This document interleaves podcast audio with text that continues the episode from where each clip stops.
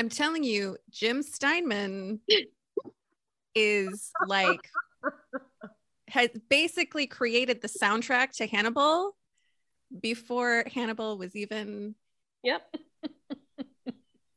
I have know. to say, shine in the eye. know- uh, Speaking of Paradise by the Dashboard Light, because you know after Meatloaf died, I had to listen to it. I hadn't heard it in years, Yeah. Mhm. and it's a great song. It's an amazing song. Did you know that the woman who sings with him is the actress who replaced Markie Post on Night Court? Oh, really? That's Yeah. crazy. I did not know that. Huh. I didn't know. It's, it's just- I don't know if I the truth. watched that far into Night Court to see After Markie, Markie Post's Post leave? replacement. Yeah, Well- she leaves and gets replaced.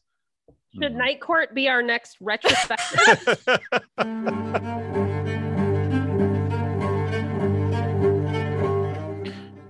Hello, and welcome to Murder Husbands, an in depth, episode by episode discussion of Bryan Fuller's Hannibal, based on characters from the novels by Thomas Harris. But we are not previewing an episode today. This is our season two breakdown. We are POPSKL, a group of like minded creators who enjoy getting together to have big conversations for big stories. As always, I am joined by the lovely illustrator, graphic designer extraordinaire, Lisa K. Weber. Hello. Hello. Uh, next, we have humorist, seer of the stars, both astrologically and Hollywoodically, Kelly Sue Milano. It's true. Hello. Hollywoodically. I'm a writer. I can create words. Shakespeare, baby. Um, uh, next, we have our producer and creative jack of all trades, Phillip Kelly. Hi. I almost said Phillip J. Kelly just because it felt like what your middle initial should be, but I have no idea. Oh, wow. Wow. That is Um, interesting. Lastly, we have geeky crafter, apocalypsean icon, and you know, lover of all things astronomical, Claire Thorne. That's me. Hello, everyone. Perfect. Um, typically at this point, we would have a brilliantly witty recap recap of the episode, uh, written by our very own Lisa uh, Kelly Sue Milano. Oh, I'm sorry, you guys are a package Listen, deal, so I got surprised. I it's got, I true. just got It's- It really is. It happens all the time. Interchangeable. Um, uh, but since this is a post mortem of season two, we're just going to dive right into the discussion points. So I was doing a little reading last night, and I found out that before season one even, even dropped, Bryan Fuller had a pretty strong notion of how season two was going to look. Uh, at Comic Con 2012, he said, Season one is the bromance, season two, the horrible breakup. Ah. And he was sort of burying the lead, you know, because we didn't know how murder husbandy things were going to get at that point. But um, season one was definitely more along the lines of Hannibal flirting with an almost virginal Will Graham. Um, I would posit that Will's killing of Jared, Garrett Jacob Hobbs in the first episode was barely the first step on the road to his becoming, and it was willfully, hey, big pun, trying to kill Hannah, and was it was willfully trying to kill Hannibal at the end of the season that made Will someone for Hannibal to take seriously. You know, he stopped being a Tinder date at that point and started becoming, you know, maybe a keeper. You know, um, and I think that this show is really about Will's journey. It's not like Hannibal is a different psychopath now than he was at the opening of the series. Um, and Will has been through some serious changes. Um, how do you guys see Will's arc specifically in season two? Was he really ready and willing to take the plunge with Hannibal at season's end? Phil had his doubts last episode. And while the rest of us seem convinced, I'd certainly like to give Phil's perspective a little bit more of an airing, a little bit more of an opportunity, because that seems like the big storyline this season. You know, what was Will ready to become? before we get started, we have to explore the will as a virgin um, analogy a little bit more in detail because are, are we saying that Will had like messed around a lot up until now and he's not yet gone all the way? Are we like, do we know what base he got to? Like, is he, Well, is he like, is he has he employed some of those like you know uh well you can you can as long as you're not moving then it's okay. It's not actual. I want to just know mean, like, I more need to about know. whatever. Close your eyes and think of England type of, thing? I, I really uh, inquiry. I want the story of as long as you're not moving. I think There- that's uh, I want to hear more about this thought process. That's a popular thing in purity culture. Yeah, is, purity You know, when culture. purity culture You- kids couldn't have sex until marriage, they came up with all sorts of ways of you Bill Clintoning, you know, what the actual definition of sex, sexual Yeah. intercourse Yeah. is. So they would say, okay, well, if you're not moving, Mhm.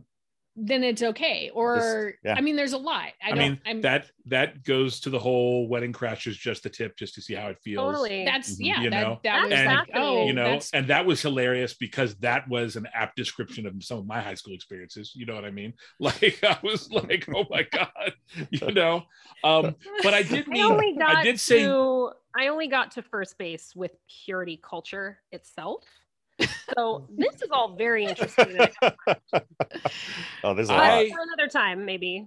Yeah. my whole experience with purity culture is literally this conversation. So that's you know that's as far as I ever oh, got. Justin, yeah. Um, I, it feels like Will's come out of purity culture and then has now been like exposed to. that may not be an Murder inappropriate culture? Yeah. you know extension of the analogy now i did say virginal as opposed to virgin by which i just meant you know seemingly completely inexperienced and almost naive about such things that's really well, what and meant. was it's like a if we're murder correlating virgin. sex with murder, then he was before Garrett Jacob Hobbs. He'd never killed anybody. Yeah.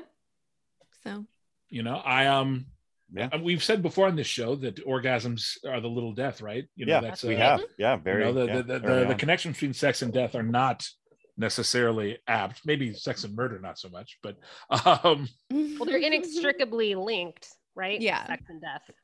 Mhm. Sex creates life, and you can't have life without death. So Mhm. there you go. I will say though, to jump in a little deeper to what Claire was saying about purity culture and how it works here, Mhm. it's interesting to note, or at least to ask the question: Has Will ever had an empathic episode with a good person? Has he ever had an empathic episode related to the feelings of someone who wasn't a psychopath or wasn't murderous? Hmm.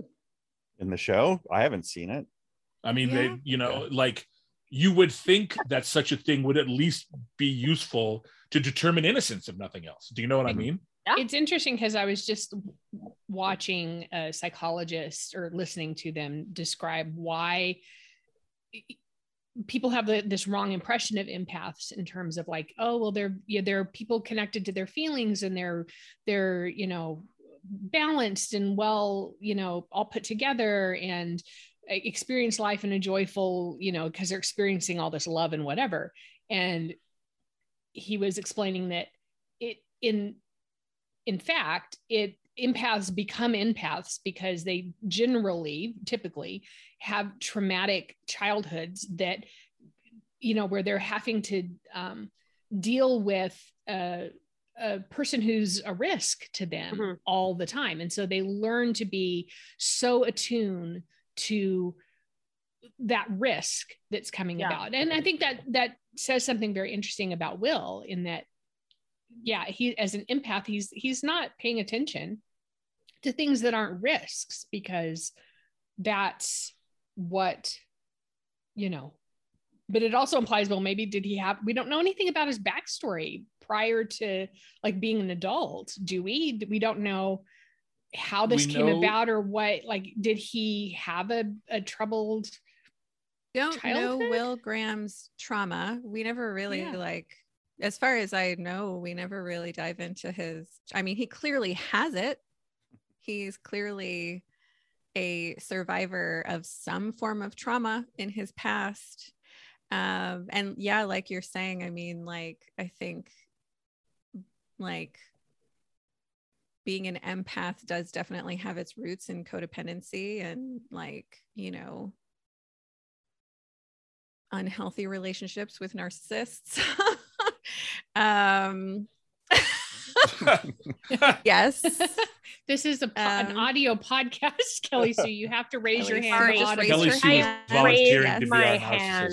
um and so you know and again like so it's so again i mean it's like evidenced even further by his connection to hannibal um because is that relationship healthy no well he does he does use his uh, uh skills to realize that the jeremy davies character is innocent um so he's he uses his empathy at murder scenes and then he walks around and he finds out who has the skill set or the you know mental Who capacity the who fits the Mhm. yeah profile? and so he fits the and jeremy davies obviously uh doesn't and so he does use it to find some innocent people or some Yeah. people innocent which is still Mhm. still generated out of like i'm trying to figure out who's the risk in the room Yeah. but yeah yes, because he's not I he's not reading no he doesn't Jeremy Davies' yeah. I, I feel like I guess what I'm know, saying is he doesn't use his power to read people. He uses his power to read crime scenes. That's true. That's true. So- But it's that's what we see. I, I guess the, the point that I'm making though, Yeah. is that you know, this is a guy who has maybe most of his adult life, you know, been, you know, if I don't move, it doesn't count. You know what I mean? Because he's rubbed up against murder, not rubbing up against everything. Do you know what I'm saying? You're welcome everybody i I'm love how far we're taking this so analogy i really do this is where we're going with this um Yes. I'm a little I'm a little fascinated by the whole thing, so I might keep bringing it Yeah. up. I apologize. yeah. Well, I think it's also I want to I want to bring this into the space as well. that Will has this incredible empathy, right? And um it's also mixed with this the with the fact that he's also like supernaturally intelligent. So it isn't just that he's got this trauma and is incredibly empathic and feels into people. He's also got like an intellect that's almost beyond his control, you know? So I think he gets hooked on like, I want to make things right. I want to utilize this for good and just ends up gravitating, like everybody here was saying, towards all of these really dark, gnarly places to get to the bottom of it, you know? And that can become obsessive and it can become, in a way, addictive. Mhm. I mean, we have said many times he's a Pisces. he must be Fine. He must be. be um, and I think that by the end of season two, to go back to another part of the question that you were asking, um, it's one of the reasons why I still believe that he was thinking about giving it all up and running away with Hannibal because Hannibal, for all of the ways that he's an absolute psychopath who has done terrible, terrible things to so many people, Will included. He's the one person who really, I think, really sees Will and really gets him. And Will was running from that in season one. And then in season two, he was like, give it to me.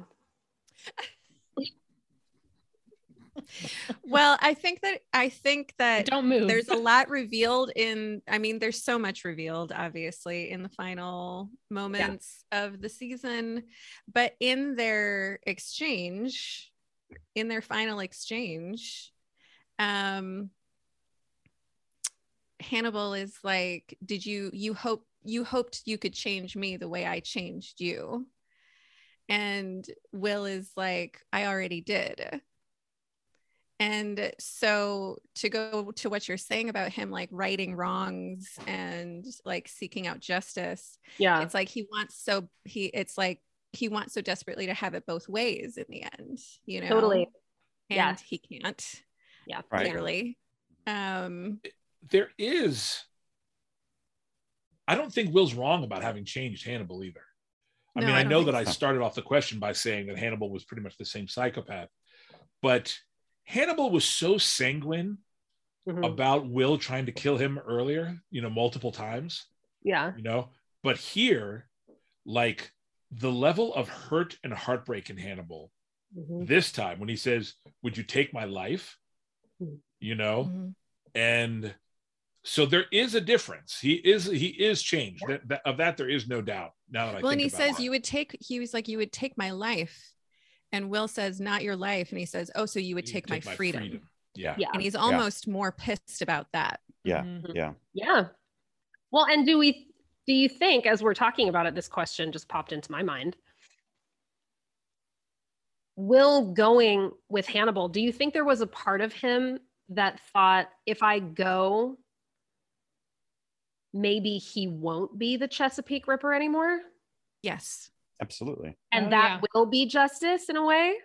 yes, Mhm. I think absolutely that's what we, that's what his temptation was. And Mhm. that maybe was what gave way to Hannibal being like, do you really think you could do that? Mhm. And Will being like, yes, bitch. I mean, he, he hadn't really been the Chesapeake Ripper for like a little while. Yeah, that, up it's till that point. He had given it up for a while. yeah. And and if if we go back to some of the He just conversations, didn't realize it. exactly. And if we go back to some of the conversations that he Hannibal had with uh, Du Maurier, he was like, Mhm. "I'm getting kind of tired of this. Like uh, maybe something new's in order." You know, there there was gonna sort retire. of that feel. Yeah, there's Well, that yeah, kind of I feel mean, to in the those first conversations. episode, he's talking to Bedelia about being Will, about Mhm. stepping Yeah. into Will's shoes Yeah. and like yeah. There is um, trying think this person's suit on, and maybe I kind of like this. Maybe I May- Yeah. kind of like. I, I think I think Hannibal's tempted to give up the life to some degree. Yeah, I Mhm. can see that Well, and I That is also not think, what I see. To That is some degree. I. I said to some degree. I didn't No, say no. totally. No, so- Completely, I'm not saying you're yeah. wrong. I'm saying Yeah. that's not what I see. Sure, sure. All right. Yeah. Yeah. I- We're allowed I- to see things differently. yeah, I- we I- I things mean, differently. I still think he's a psychopath. I, I still think he'll probably talk other people into murdering people, you know, and, and playing these games. But as as the Chesapeake Ripper, um, well, that persona. giving that yeah. persona, that's what I'm saying. Yeah, Well, I mean, Yeah. but the MO might not be different, you know. Mhm. Um Hannibal killed a lot of people yeah. not as the Chesapeake. Yes, Ripper he did. Yeah, over the course Yeah. of the show, Mhm. and he still ate those motherfuckers. You Yeah. know what I'm saying? yeah, sure. Like, Well, so it's not like, you know, I, the Chesapeake Ripper, you know, in its way, is a an, an artifice of Hannibal's. You know Mhm. what I mean? It's a persona he Yeah. created. It's, it's not himself, though.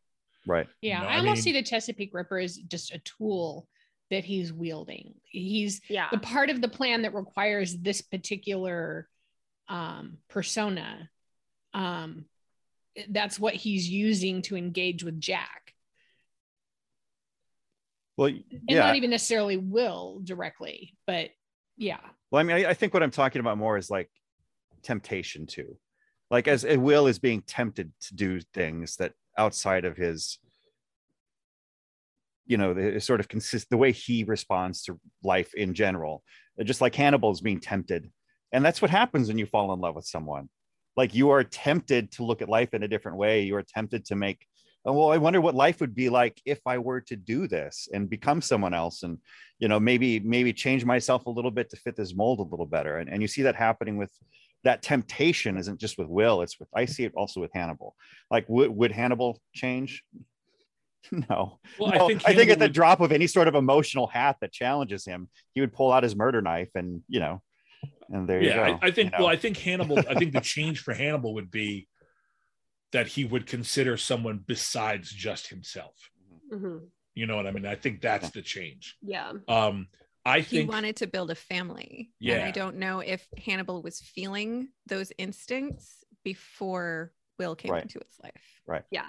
Or at the very least, he was burying them completely. You know. Yeah. sure Oh yeah. Um, oh yeah 100%. but Yeah. I think that uh, I think that their life together would have looked not unlike the last few episodes of the season. You Mm. know, where you know they were killing people who definitely deserved it. Yeah. Like I don't Sure. think Will feels any remorse for the deaths of Carlo and Matteo. You know, no no I don't think he feels like anything wrong has been done. I don't think he feels like a crime has been or about what happens to Mason Verger either. I don't think Mason he or- regrets you know, I what's think done there. or the I think he's starting to see I think he he now sees murder as a viable that's what you get. You know Mhm. what I mean? Yeah. Um and so it's again, it's his pursuit of justice. Yeah. And yeah, it is a pursuit of justice. Just you know, lethal justice. Or Yeah. what is it, lethal Mm. protector venom. That's what it is. Lethal Mhm. protector. Sorry. I'm like, yeah yeah, well and both both of them are making excuses around their compromise the compromises that they're making to you know meet each other Mhm. um at a middle perhaps um and i think th- that's unhealthy for will in particular obviously because you know we're, we're still at the end of the day talking about a person trying to engage in a relationship with this narcissistic abusive manipulating person um, and expecting that you know going back to the idea of will um, choosing to go with him with in the idea that okay well if i'm with him then he'll stop doing this thing that i want him to stop doing he'll change his behavior for Oh, me yeah. It's that's always a, a you know failed proposition because they're not going to change they're That's Yeah. the go-to justification for the abused. You know. Yeah. yeah exactly and it's it's again you know and i'm i'm was a little bit um, laughing about it before when we were talking about purity culture but it, it is still such a really great analogy where uh, and i'm not saying that murder is a contrived like moral um, thing that is imposed on people. That's clearly something that's wrong. I, I just want to preface my comments my, my comparison by using this analogy. But in purity culture the idea of assigning you know the sinful status to the idea of being a virgin or not a virgin and when sex happens and and who it happens between um, creates this kind of false you know impression of well that and just not educating people obviously about relationships um, gives people this impression that is just as dangerous where you have one party thinking okay well i have this person asking me tempting me to do things that are not i believe are sinful. So the way to resolve that is to step fully into a relationship oh yeah, that Mhm. that is permanent and binding and may and is going to to affect me um in a way that you know is absolutely not going to have the intended effect of changing that other person or their behavior if they're abusive about you know anything yeah. consent whatever it might be but Mhm. Everything you just said made me want to sing "Paradise" by the Dashboard Light, but that's Oh, i don't know what that is Oh, oh, it's it's Meatloaf's big song. Yeah. oh It's it's like the big song from before I would do anything for love from the '70s, and it's oh that's it's delightful. a song about it's a bu- song about teenagers and love and a guy trying to convince a girl to have sex Right. and and she it's says a great well song. Go listen to it, Claire. If you I haven't will. heard this song, go listen to it as Go soon as we're listen done to it. Listeners of this podcast, if you have not heard this song, Go go, and to do it. that. do it. Go and listen It is to all of Bat great Out of. Hell. By the way, just listen to the whole album. It's fantastic. and rest in peace meatloaf Um, Yes. And also, what you were saying, Claire, made me want to go rewatch Dracula. That is Yeah. Yes. the archetype, and it's the archetype we find in this show too. sure Mm-hmm. Yeah. Mm-hmm. And I think that the events at the end of this season, this you know, Will sort of dancing with, okay, I'm going to let him drink my blood, and then finding out how that actually went down um, and how it goes down is really such a perfect and i you know phil is not phil doesn't know but it sets such a gorgeous stage for what's to come Mm. Well speaking of phil now that heartbreak yeah. Oh sorry. Please go ahead justin. Well only you know we didn't really address this conversation makes me think phil maybe you have come on board to thinking that will was prepared to run away with hannibal because you definitely weren't there in our last episode. You did not think that will was going to go with hannibal. I I think there's a moment at the end of the episode when Hannibal goes, "We were waiting for you," where Will was like, oh, you were actually thinking about taking me with you. Okay. I think at that moment, he, I, I don't think up until that moment he had considered it because I, I think Will's big issue is that he can't make up his mind, that he doesn't know what he wants in the end, or uh, until the Well, end, I until think, it gets I think that's it. true, but And and so I don't think in the beginning when they they show the split screen of him and he says yes to both Jack and uh, and Hannibal, yeah. um, you know, he'll do what he needs to do to try to satisfy both sides. I don't think that's uh, the, the writer's leaving us like, oh, what's he going to do? It's like, no, he's going to try to satisfy both sides of this equation if he can. And as Lisa said, that's impossible. It won't work. Uh, so I don't think in his mind he was planning to run away with Hannibal at that point. But I think when Hannibal says to him, hey, you know, we were waiting for you, uh, he, he will literally says you were supposed to be gone. I, I don't I don't see that as a sort of oh, you know, I was going to go with you. I, I was expecting you to be gone so that people would know who you are and you get away. And he's one Will is really bad at communicating to anybody what he wants because I think if Well- Hannibal knew kind of what Will was up to, Isn't the only reason he thought Hannibal was supposed to be gone was because he called him to warn him? Yeah. Mhm. That's 'Cause the they- only reason the- Hannibal was supposed to be The gone. FBI was the coming. plan otherwise was for Hannibal to be there to Mhm. tell Jack. Yeah. Well, I, I think I think that call serves two purposes. I think it's the same sort of purpose that Hannibal had when he called uh, what's his name at the very beginning. Like they know, like you need to do something, you need to act, and so you know he takes it into his hands to kill his family. I, I, I but think that that was so. Well, that was no, more so so curiosity. Hannibal, I don't think that the intentions were the same on Mhm. both of those phone calls. Hannibal, s- Hannibal, I think he said, "I wanted to see what would happen."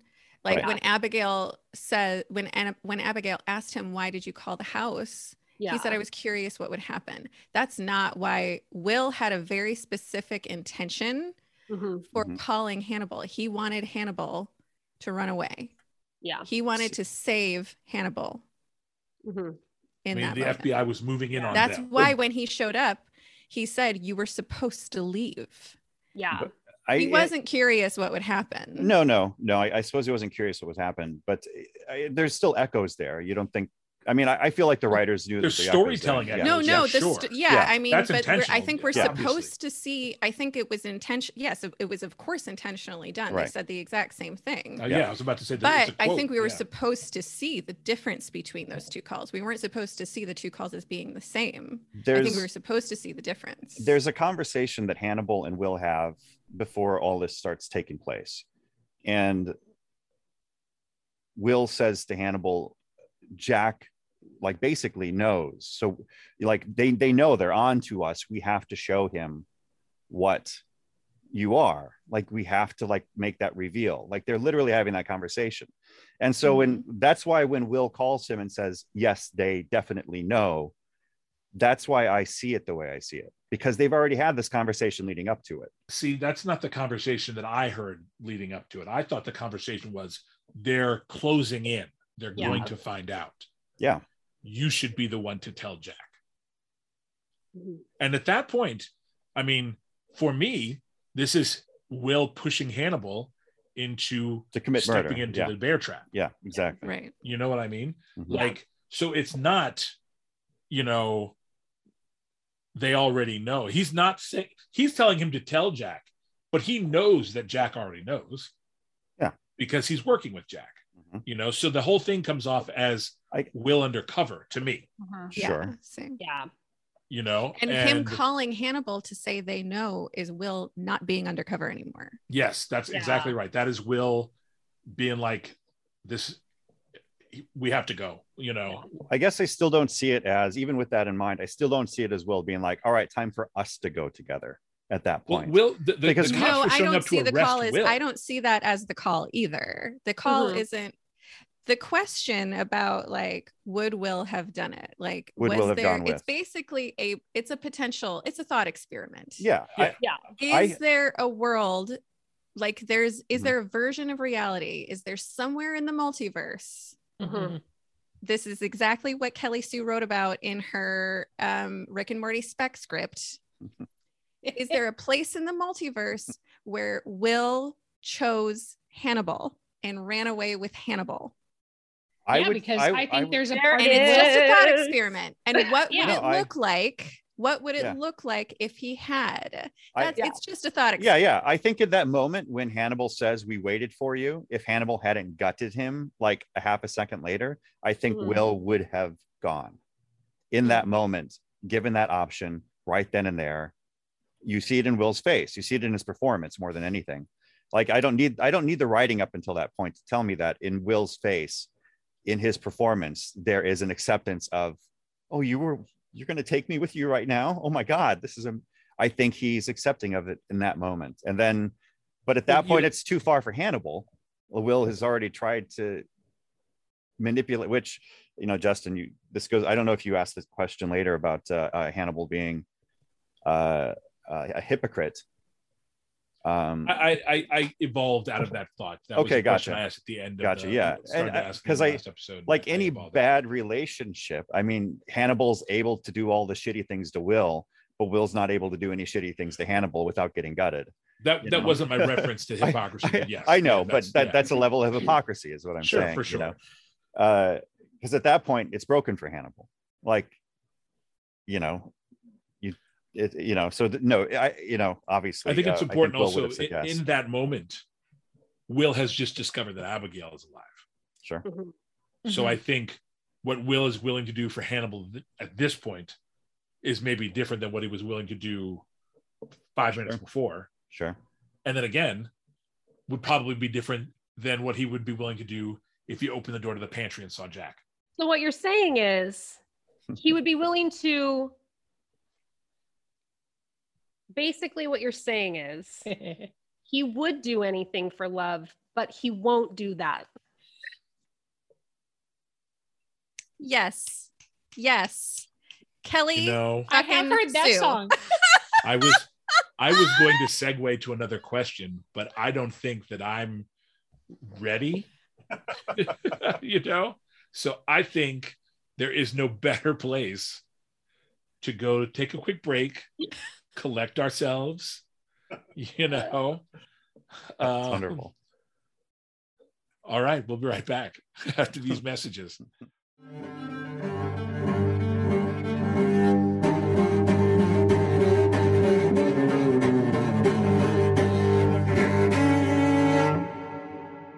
Okay, and we are back. And uh, before Kelly Sue said, stop right there, I got to know right now. Before we go any further, Philip, um, you're the resident noob. You're the one who's doing all this for the first time. Mm-hmm. We hyped the show up a lot coming into this show, you know, and I think that's how we convinced you to do it. Um, Lisa went so far as to describe the season two finale as her favorite episode of television ever. Is it living up to the hype? Are you feeling it? Like, are there ways in which it has exceeded your expectations? Ways in which it's felt failed to meet your expectations? I uh, oh, there's so many ways in which it exceeded my expectations. I didn't I didn't know it was going to be genre jumping as much as it was. I didn't like there's a there's a lot of amazing storytelling things going on in this. The constant reference to like the references to Shiva, God, and all these things. It's uh, very heady, esoteric stuff, which I really dig. Um, the uh, I, I can like especially with season two, since we're kind of talking about season two, uh, I can see why they had the the sort of flash forward at the beginning of the season because to change gears mid mid season, like to basically end a storyline and start a new storyline mid season, it's hard to get gather that momentum right away. You need a few episodes to kind of build that back up again and so having a flash forward at the beginning keeps people invested so that they can get through maybe the more because uh, i found a few episodes in the middle of the season to be like okay all right you know we're going i'm still here.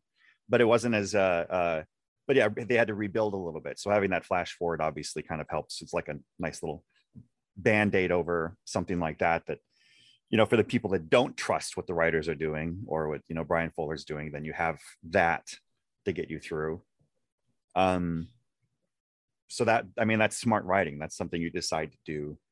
uh, to kind of keep people pulled along. So, you know, I'm uh, I'm not being let down by anything that's happened, or I'm not uh, underwhelmed by anything so far, thus far. I think I would agree and concur that maybe my least favorite episode or the one that doesn't fit the series that as a whole so far is the one with the kids uh but they cut Mhm. that's they cut that episode from the season anyway like like Right, you know yeah. so like we're watching it because it's available now in context and in you know so every decision they've made has been a good decision you know uh yeah yeah interestingly, just because you brought that up, as I was doing research for this, uh, Mads Mikkelsen weighed in on that episode Mhm. and was shocked and was not necessarily on board with cutting it. interesting Um, but I mean, he, I mean, he understood, but he basically said, "Look," he said, "if we cut everything that offends American viewers, we'll never air anything." Yeah.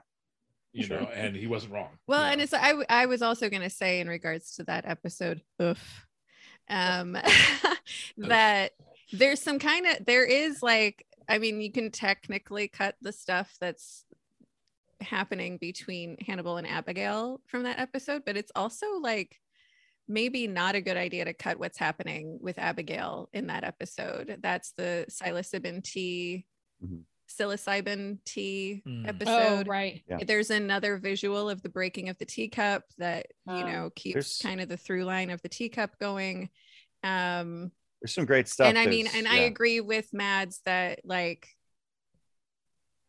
um that yeah sometimes these things need to be seen and they need to these stories need to be told and we need to not just you know th- push them under the rug. Um because there are there are conversations to be had around this and around that episode that are worth having so i'm kind of with Mads and let's i mean in my personal opinion americans don't get traumatized by things like that. You know that the outrage the outrage that comes up is often faux outrage you know Yeah. it's, it's Honestly, the- performative outrage you know. The part that I would signaling. imagine um, the American audience to be, you know to object, have an you know objection to would be the relationship between Hannibal and Will, right? Like 100%. any any Yeah. hint of like that sexualized oh yeah um idea. it's- m- yeah, Mhm. it's that's They- much more censored in American, you know, for the American audiences than violence yeah generally is, no matter And who's once involved. again, aren't the American audiences missing out?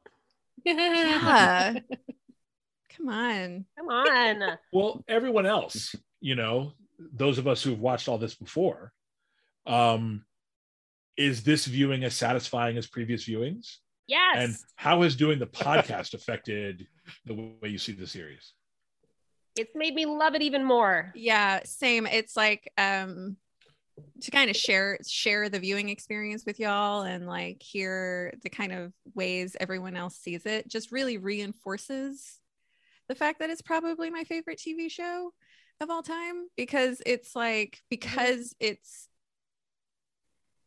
it's so rich. It's like there's just so much in it Mhm. that yes it rewards repeat viewings because you can see something different. Yes it rewards these kinds of like discussions that we have because everyone else can see something different in it. And so i'm already excited for the next time i watch it to have all of your insights in my Mhm. head as i go through it again you know what i mean so yes yes Yeah. exactly that going back to you know the discussion we were just having about what will's intentions are are or are not or what he's thinking and what he's you know at the end of season two i will every time i watch the show i have different ideas from episode to episode about where will's head is and who's thinking what. And it it is like lisa said so completely rich with Mhm. complexity and not just not just storytelling complexity because you know there are those obviously there are those shows that are very intellectually complex that forget to put the emotional complexity in there with it. And that becomes very tiring after a while um Oh, but this Westworld. yeah this has i wasn't going to name names but okay Oh, I'll name names in this instance. um so yeah it, it's every time i watch the show i have a different new experience of it and i re-question things and exactly having you know having other people's perspectives on it it just gives me that much more to you know, question i'm not taking anything you guys say at face value i'm just going to question it the next time i watch it that's where i ended up Mhm. I guess that was a softball question because that's certainly like, you guys are certainly saying everything that I feel. Like Yeah. I do look forward to rewatching it with, you know, your pers- with with you know, purity culture metaphors, you know, rumbling around in my head. You know, it'll be an interesting thing to watch Will's progress uh, with that context. See, the teacup even is an analogy for gi- virginity. Can you break the teacup and put it back together? Can Oh you? my bre- God, it can you just keeps stop being a virgin and not like it? It's a false It's analogy. purity like- rings all the way down. All the way down. It it, it really works, you know, surprisingly Yeah. well. It's true. Um, you shake the Hannibal tree and you're going to get purity. I have not spent my Every life time. obsessed with sexual like uh, uh, purity culture issues at all. Like you can't tell that at all. No, no way. no, I'm fine. You seem really good. integrated about it all. Yeah, I'm good. Good. so this to follow up on Phil's, you know, being new to the show, Yeah. I think it's fair to look ahead now. Um, certainly, seasons one and two followed a certain formula. There were monster of the week episodes, so to speak. You know, those are gone forever now because there is no more Will and Hannibal in therapy. There is no more Will and Hannibal at the crime scene, you know, trading poetic barbs about who the killer might be. um, there's no more consulting on Jack's cases, at least in the way they have so far. And most likely, certainly at least to start, we'll probably get less Will and Hannibal together. Do you think the show can be just as good without that dynamic pervading the show? Yes. yeah yeah uh, i mean I, I like shows that don't settle then that continue to change i think a lot of shows too. a lot of shows become very comfortable and so you see the same thing season after season. And that's when i think a show gets kind of loses its way to a large degree. So i mean if if the, the they are challenging themselves as creators but they're also taking us on a much more expansive journey than just you know watching the same thing every week. So yeah i'm i totally think it, it can be just as good. It, it'll be different maybe but just as good. Can be. I definitely approached this upon my first watch with a fear. Mhm. Because I well, we're not going to be dancing with the girl that brung you anymore. You know what I mean? Mm. Like because Will and Hannibal, you know, their relationship is the axle on which the wheel of the show turns. You know, and if Mhm. they are not interacting as much or in the same ways, you know, I asked myself, is this going to be as good? I wonder if it can be as good. That was a, a really valid concern. Yeah, but they're Um, not they're not on screen together, but I would argue that they're not interacting with each other any less. Well, I will have to say, I've only seen the third season the one time. Yeah. When it originally aired. So this is, I've got quite a bit of distance from it now. So uh, my memories of it are not as clear as they were of seasons one and two. Excellent. Very Simi new. Oh, this will be Yeah. fun. Mm. It's going to be fun. You know, I think uh, some of my favorite works of fiction are the ones that go where they should go in spite of it that that journey requiring that they change very dramatically. And I think that's what I think that's the science fiction part of the show in a way because science fiction sometimes dictates that you you have to really expand and move oh the expanse see the pun and because i was just getting ready to talk about the expanse. In in the books the the final tri- you know triplet or trilogy of books in that series pushes the story forward pretty dramatically in terms of time and I think tone and like who the players are, et cetera, et cetera. But that's where the story should go. That the story itself says, okay, we've got to push forward and look at what this is 30 years down the road. Um, there's a book by uh, Neal Stephenson called Seveneves that I've talked about on here. That be- between the first and the second half of the show, there's a 4,000 year leap, right? Like, and it is a different book at the end of the book. It could be two two books, but it's not, and there's a reason for that. Um, the television series Fringe, I think, to not be too spoilery for those people on our pod podcast panel who should be watching Fringe but are not necessarily as much as they. I mean, I'm not upset that they're watching Justified right now because that's also good, but they should be watching Fringe. Um, It's that- hard when your wife is not into something. I know, I know. Um, Wives, am I right? yeah, boy. Um, it that's another show that takes a big risk at a point in its story where it changes up what the show is. It does it a couple of times, I would argue. But it's because that's where the story needs it to go. And I think Hannibal does that as well. It leaves the procedural format. I can't imagine them sticking with that format and trying to force that format onto the story that we're being given. And I Mm. would, I would hate, Yeah, I think I would hate it.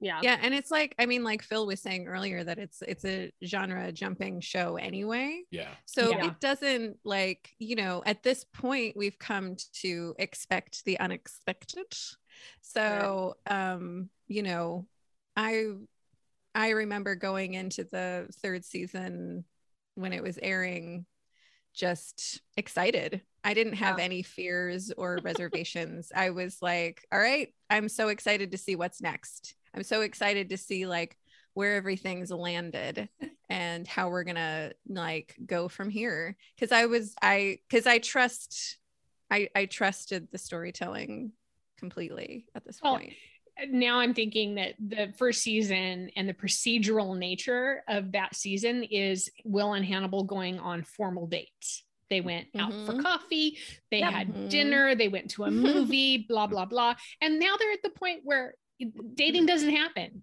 anymore. It's just, True. yeah, They're that's not part of the relationship. relationship Yeah. dynamic. Yeah. I saw a tweet the other day that said, a crush is just a lack of information.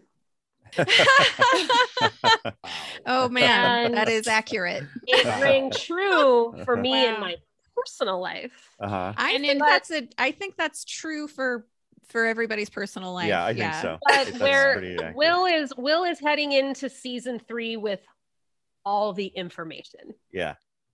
Almost all the information. Almost all the information. He's getting there. It's and I also think it's a huge credit um, to the show and going into you know the final third.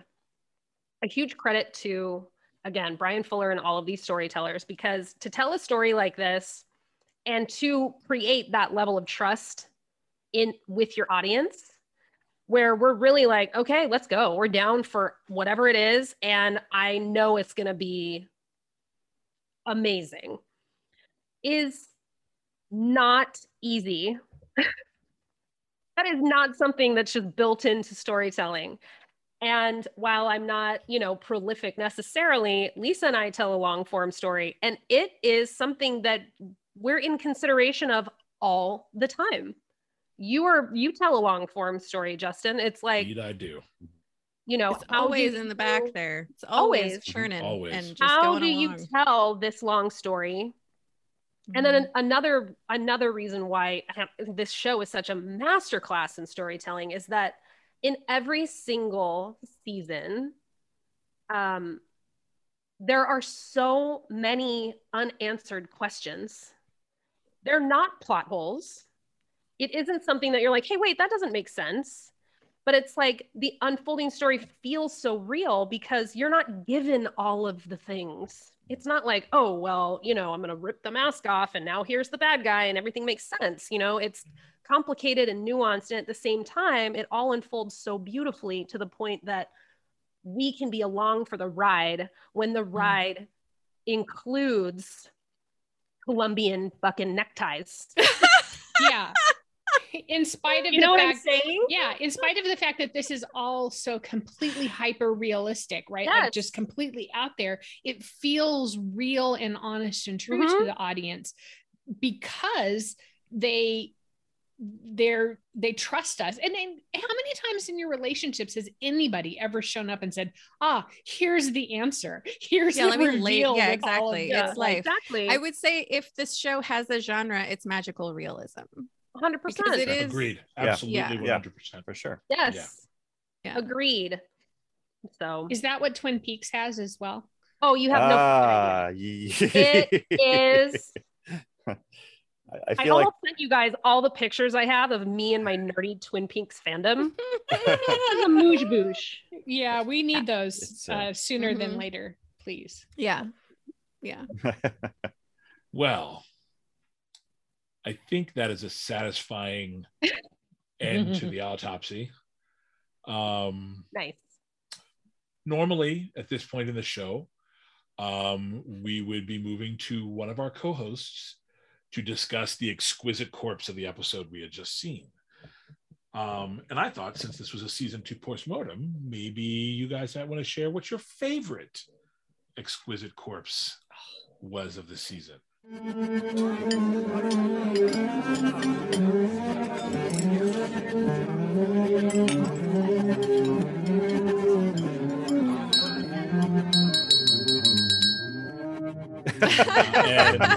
Claire wants to Claire everybody. gonna go to Claire Oh, here we go. She is eager. She is doing a happy dance. no, just hands down, and it's one of my favorite episodes of the season, just for the by virtue of just the the whimsical nature of it. Can I call something in Hannibal Sure. whimsical? It, Absolutely. it's the the beehive Mhm.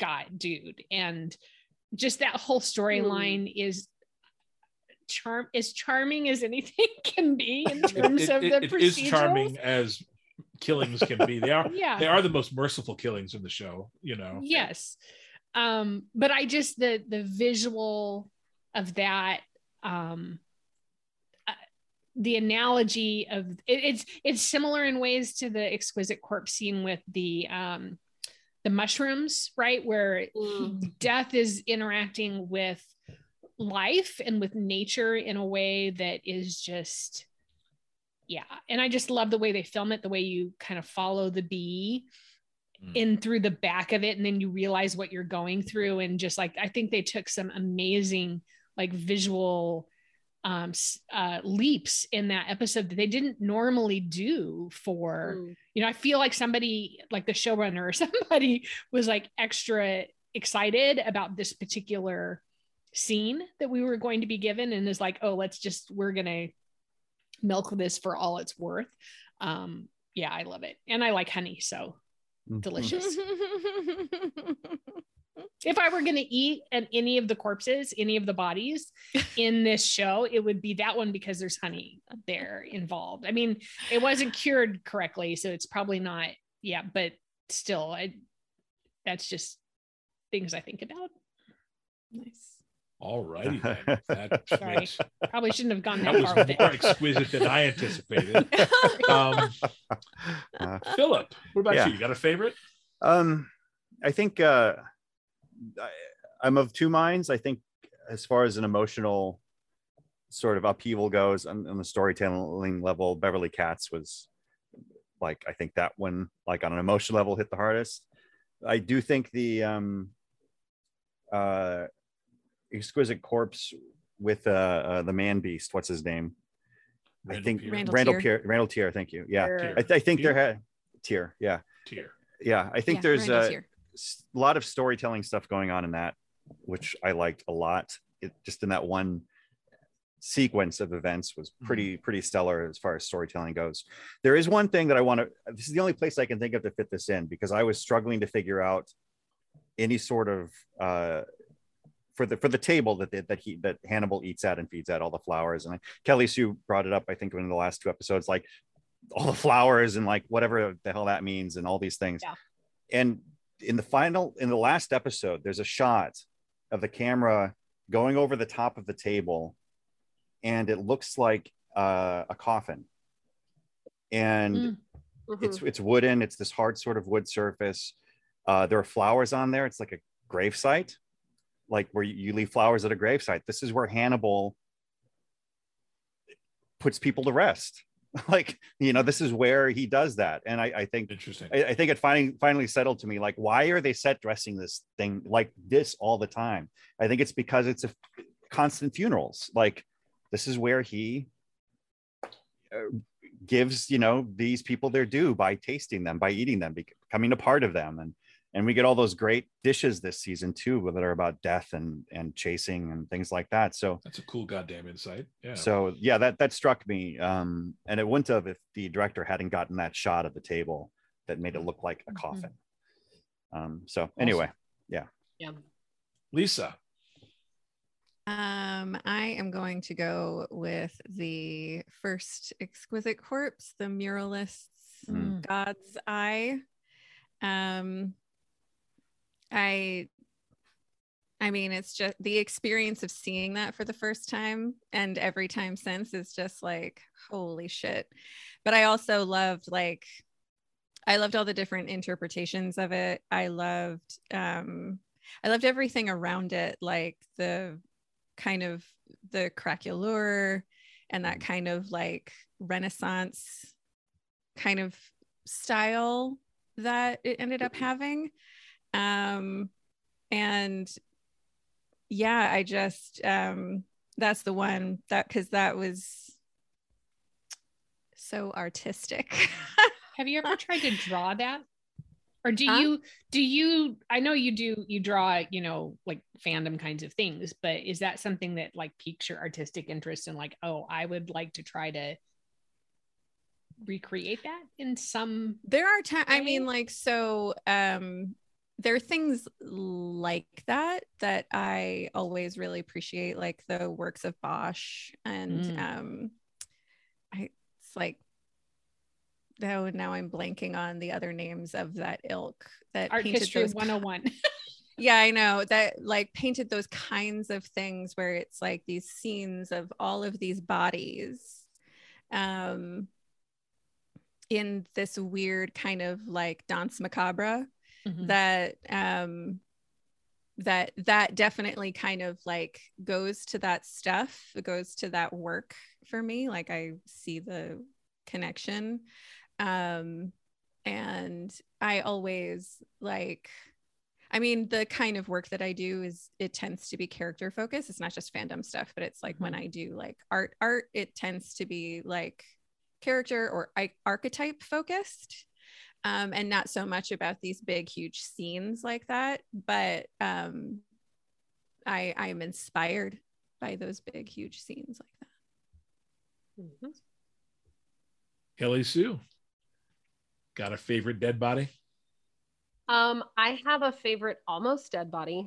Okay. Um, it- this doesn't count as an exquisite corpse, and so many of the other corpses that have been discussed so far would probably have been some of my favorites. Like the Beverly Katz visuals were insane. The the bee the bee man's bee men, fantastic. The mural is amazing. Um, but I think my favorite almost exquisite corpse um, is Hannibal strung up by Jonathan Tucker. ah! Mhm. the visuals of that entire situation i'm like i don't know how you found like this weird art deco corner like metropolis looking corner of Right. whatever Yeah. gym you're in Yeah.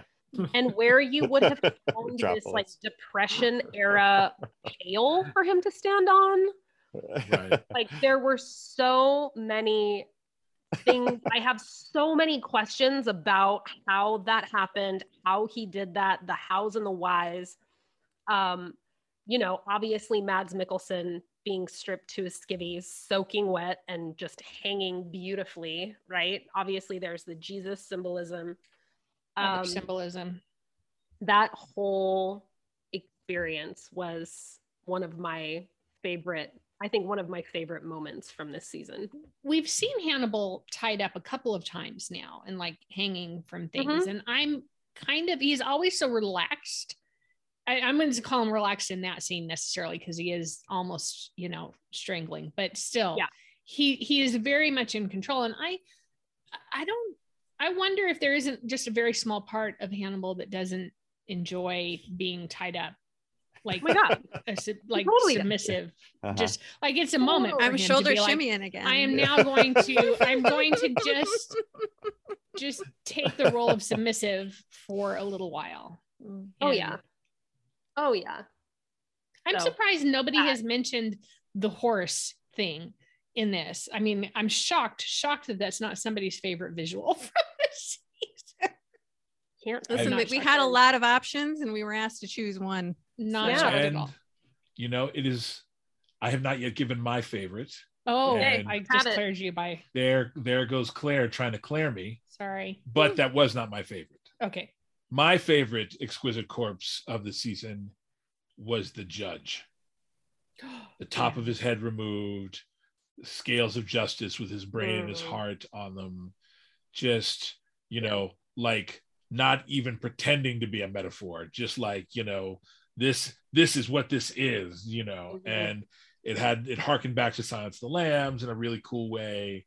Um, it didn't hurt that it was an episode with my favorite cheese dick, you know, Aaron Wright, Sean Doyle Um, but I, I just love that visual so much. I just thought Yeah. it was because it was also such a pissy, you know, Mm. like it really was Hannibal, like being like "fuck you, man," you know, like that was that was a "fuck you" murder tableau, and I was there for it. You know, it was it was it was really kind of petulant almost, and Yes. I, I I I liked that, you know, because even his petulance is like you know super refined and arty and just awesome. So that was that was my favorite. So this is good stuff. Season two of Hannibal is an exceptional season of television with an Mhm. exceptional ending. And, you know, it just, I think we can all agree that this has been a really delightful viewing experience. 100%. Um, before we go, before we toddle off into the sunset, uh, Claire has been teasing to us off mic what her recommendation was going to be. She sort of suggested it could be this one thing, it could be something else. You'll just have to wait. The wait is over, Claire. That was only because I didn't actually have, I hadn't made up my mind at all until probably about 15 minutes ago. And this conversation that we have just had has now completely dictated what my choice is going to be. Um, and it's not something I even mentioned before. So, ha, you all Cool. are surprised. There you go. Um, I have just started watching them about, I'm halfway through actually, um, a British series called Pure. Which was originally aired on channel 4 it is and you know why the conversation has led me there but it, you i haven't even described the show yet so yeah it's getting better. Um it's six six episodes that yeah six episodes that aired originally on channel 4 um, in the uk um, it is available now on hbo max. Um, and it is about a um, young woman in her early 20s who suffers from extremely intrusive sexual thoughts to like the extent that like being on a bus is just sitting quietly by herself on a bus is very difficult because of what she sees and thinks Mhm. about and interactions with other people um and it's very n- delightfully um i the extras on this show got this is like the best job for extras ever because it's just every single extra has to get naked. Yeah it's it's very interesting. She is very engaging and um i just and i think it mirrors very well with hannibal in terms of like what we were talking about will and whether or not he can control this you know this empathic thing that he does. And in seeing a crime scene is that you know is that helpful or harmful to him? Can he control that or not? Um, so part of the show is her trying to figure out what what is causing this, what her particular mental um, illness might be, and learning how to address that. Um, but also with lots of boobs and things, other things. Right. because yeah. So pure. Love it. All right. Uh, that is the perfect recommendation for this episode of Hannibal, or, of Murder Husbands, rather, which is by far the horniest episode of Murder Husbands thus far. So, you know, Oh, Can you know, only Raven get Stag, hornier. horny. Um, anyway, if you enjoyed this conversation, please be sure to like and subscribe to POPSKL on Spotify, Apple Podcasts, or wherever you may listen. New episodes of Murder Husbands release every Tuesday, where next week we'll be diving into the first episode of season three. Other our other ongoing show, that episode was, in which we've discussed Y: The Last Man in the sixth season of The Expanse, uh, is currently on hiatus, but we may have another one coming up soon. Um, and if you wish to be informed as to when that might happen, uh, consider signing up for our newsletter at popsklpod.com, where we will keep you up to date with all the upcoming and ongoing podcasts and related info eventually. We will definitely Um, announce it there, if not first, at least second or third. You can also always help us by subscribing, sharing, and leaving a nice comment anywhere on our social media platforms, where you can follow us at POPSKL Pod. That's P O P S K L P O D. And until season three, bon appetit.